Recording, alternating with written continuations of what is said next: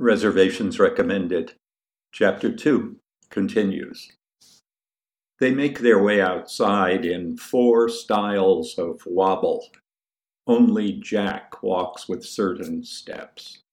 The fierce wind, funneled by buildings, makes them hug themselves. Cabs are waiting at the door since Flynn's is a perfect spot to find fares to downtown hotels. Jack steps up to the first one, opens the door, motions Effie and Richard in, and calls out to Belinda and Matthew, Come on, we can all fit. Belinda can sit on my lap. Come on, come on. He's waving, puffing frozen breath.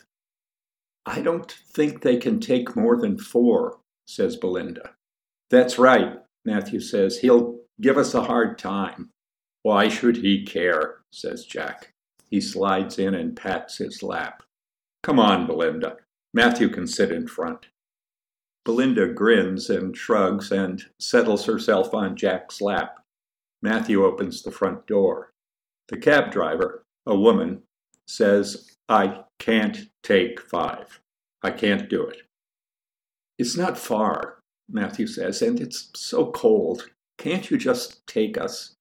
No, but they're already in. Just go, okay?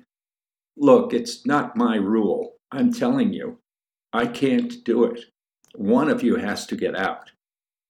Matthew looks back through the plastic partition. It's all laughs and good times back there. He has the impression that they aren't even aware that the cab hasn't started moving. He knocks on the plastic. Everyone looks at him.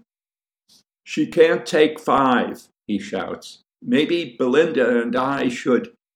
Jack makes a rubbing motion between his thumb and forefinger, and he mouths the word money.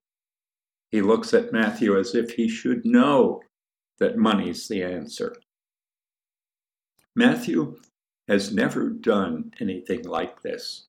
He has never offered a bribe for a favor for special treatment never tried to get a rule bent, never even slipped a maitre d' a folded bill to get a table. He wonders if it works, if it will work now. He takes his wallet out and looks into it. How much? He pulls out a 10.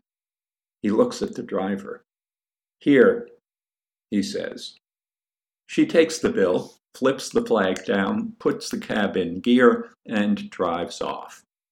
Matthew feels absolutely wonderful for about a block and a half, but then he begins to wonder whether he could have gotten her to take them for five dollars. And then he begins to wonder about paying the fare.